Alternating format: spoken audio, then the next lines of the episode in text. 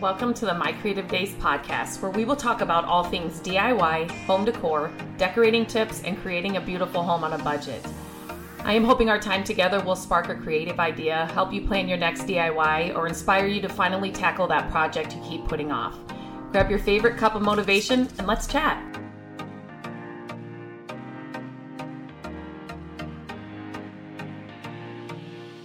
Hello, and welcome back to the podcast. Today I'm going to talk about 10 tips for designing small spaces. So, you are loving the five tips for whatever, 10 tips for. So, I thought I would do a couple more of these and let me know, as always, if these are helpful. Uh, it's always good to hear from you guys what you want to hear more of, uh, what is helpful, and um, I just love hearing for you from you from the listeners here at the podcast. So, 10 tips for designing small spaces. So, like some of you, I have, we have a smaller house. I, I love having smaller spaces. They're easier to take care of, they're easier to clean, they're easier to stay, keep organized. You get to mingle with your family members. Uh, all day, like when they're getting ready in the morning, when they're, you know, you're just kind of always together, or you can hear, you know, your kids' conversations that are some of those. Sometimes I'm just like, oh my gosh, this is just like the best. So I get small spaces. In our two homes, we've had small spaces. So uh, I have many, many experiences in decorating and um, just making our small spaces work the best for us and our family as throughout the different seasons of our of our lives. So I just thought I would share 10 quick tips for designing and decorating your small spaces. So, number one, number one, number one is you need to prioritize functionality. So, I am always, that is one thing that I'm constantly doing. And like I said, through different seasons, as our kids have grown up and their needs have changed and all of that, all of the spaces in our home have also changed. And most importantly, they need to be functional for how we are living in that season, right? So uh, I like to find, you know, pieces that uh, have a lot of storage. And so um, you know, dressers in the living room, you know, cabinets in the living room may not, you may not think that those are for the living room, but you can definitely put those in the living room and they offer you a ton of storage. So just think about you need to prioritize function functionality if you have small spaces. Every piece of furniture should serve a purpose. Functionality over aesthetics um, to just make the most out of your limited space. But you can make you can make it beautiful. You can make it beautiful. You do not have to have a huge mansion to make your home beautiful and just like you want it. Please get that out of your head. Please start unfollowing accounts and things that make you feel different. Please start, you know, using that unfollow button if you start watching accounts that have these huge mansions or huge rooms or beautiful homes and you feel like you are less than or your home is less than. Use that unfollow button. It is not good for you. It is um, the the compare game is just no good for anybody, and it is not true that you have to have a massive home to make it functional and cozy and beautiful for you and your family. Some of my favorite accounts are small cottages that are just they're just unbelievable um, in their tiny spaces, but they just they look beautiful and they just they're amazing. So um, that was just kind of a side rant that I thought I would share because I thought of that, and I know we all fall fall into that trap. So, so I kind of talked about this multifunctional furniture. Uh, I love finding old pieces and flipping pieces of furniture to fit our home and what we need. A sofa bed, a dining table that has storage. Uh, maybe it's a wall-mounted desk. Uh, it it just that folds up when you're when it's not in use. Uh, it's just the furniture in your home should have, you know, if you can have it serve multiple pur- purposes, that's great. I have benches that have uh, seats that lift up and there's storage inside the bench. Like I said, dressers in the living room, they house all of our throw blankets and our games that we play as a family, those kinds of things. I you can buy furniture now where like the seat, you know, pops up and there's actually storage in the chairs just all those kinds of things. Think of multifunctional furniture when you can uh, in your small spaces. Use light colors. Use light colors on the big areas in your spaces. So that's walls, furniture, things like that. Um, you can you can then use pops of color or darker colors or whatever, you know, on your throw blankets or your pillows, but it just makes the space feel more open and airy uh, when you use kind of those lighter neutral colors. Strategic lighting. Lighting is you know some there's a couple rooms in our house that has really good lightings lighting and then natural lighting is what i'm talking about. And then there are other rooms that are just horrible. So just make sure you know proper lighting it's it's crucial in a small space. Use you know you can use a mix of ambient lighting task lighting accent lighting just to just to create a cozy you know maybe it's a cozy little nook you have or a reading chair but then also you have a well lit atmosphere you know like when the room is being used and you have a you have you know company over maximize vertical space so this is something that i don't think a lot of us think about but your wall goes all the way up, right? Ceiling, seal or floor to ceiling.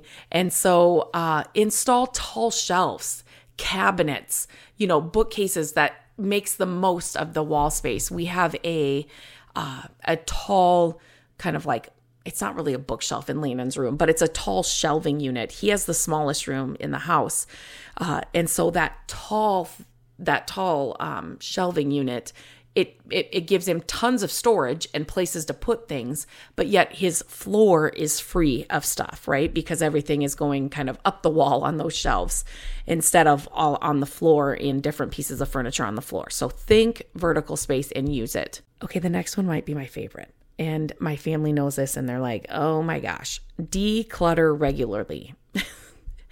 I am actually going to, when I am done recording this podcast, I'm going to go up and do our bathroom again. So, when you are living in smaller spaces and you have a whole family living in these smaller spaces, sometimes you're organized. You organize all the time and then your family doesn't keep it organized. Anybody else? Uh, so I am always decluttering regularly. Now I have a problem, and I I could I could organize and declutter every single day. Like give me a cabinet, give me a closet, give me a drawer and I and I would be happy. Just let me sit there and declutter it all the time.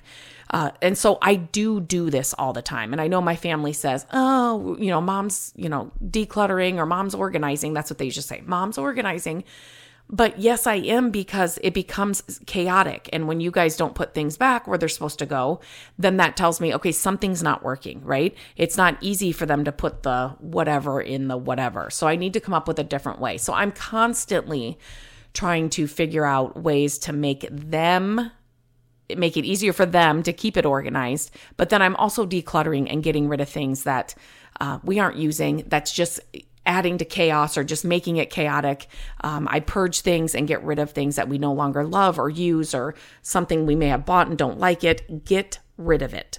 Mirror magic. So mirrors can create an illusion of more space. So, you know, if you can, if you've got a large mirror, I mean, if you wanted to do mirrored furniture pieces, those aren't my favorite, but you know, but large mirrors and just mirrors in general can give you that illusion of the space is bigger. It just can, it, it, it just can help in that way. So use mirrors in your home if you like them and you have them. Open shelving can give the illusion of more space as well compared to closed cabinets uh, where that might feel more cumbersome or might feel like it takes up more visual space where open shelving is a little more airy if that makes sense it's a little more open so, like in your kitchen, bathroom, or like I said, Landon's got those open shelves in his bedroom. But for me, you know, depending on where it is, bathroom and, you know, kitchen, I love closed cabinets because I I don't want to see all the stuff. So it's just depending on how how you visually do those kinds of things. Do you like to have things closed and like out of sight, out of mind? Um, or are you okay with the open shelving?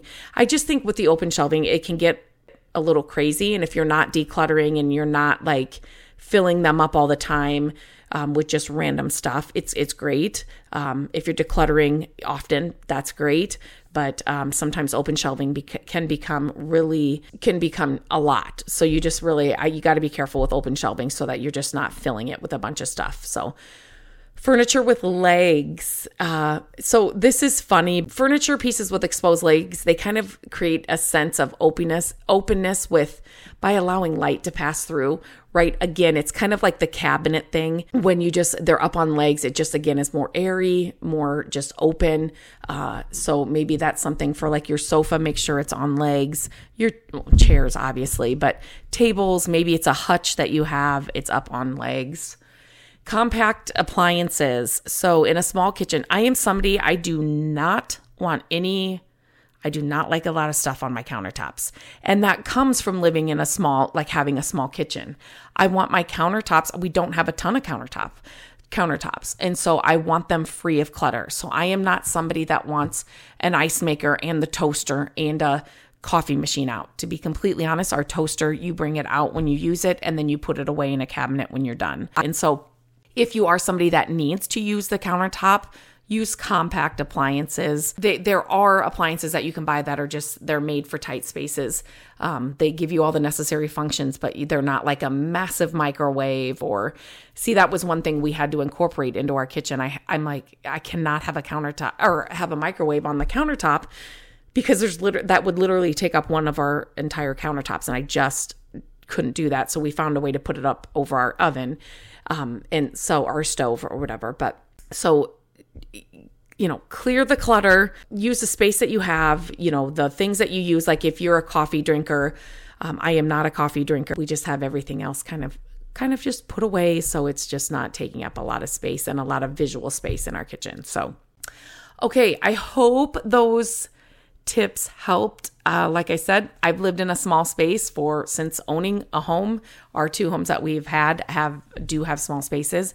I love it. It has so many positive things about it. I actually wrote blog posts about my number one favorite thing um, about living in a small house, and it hands down it is still my favorite thing. You can check that out at mycreativedays.com. But um, if this was helpful, uh, let me know. Share the podcast. Make sure you subscribe to the podcast.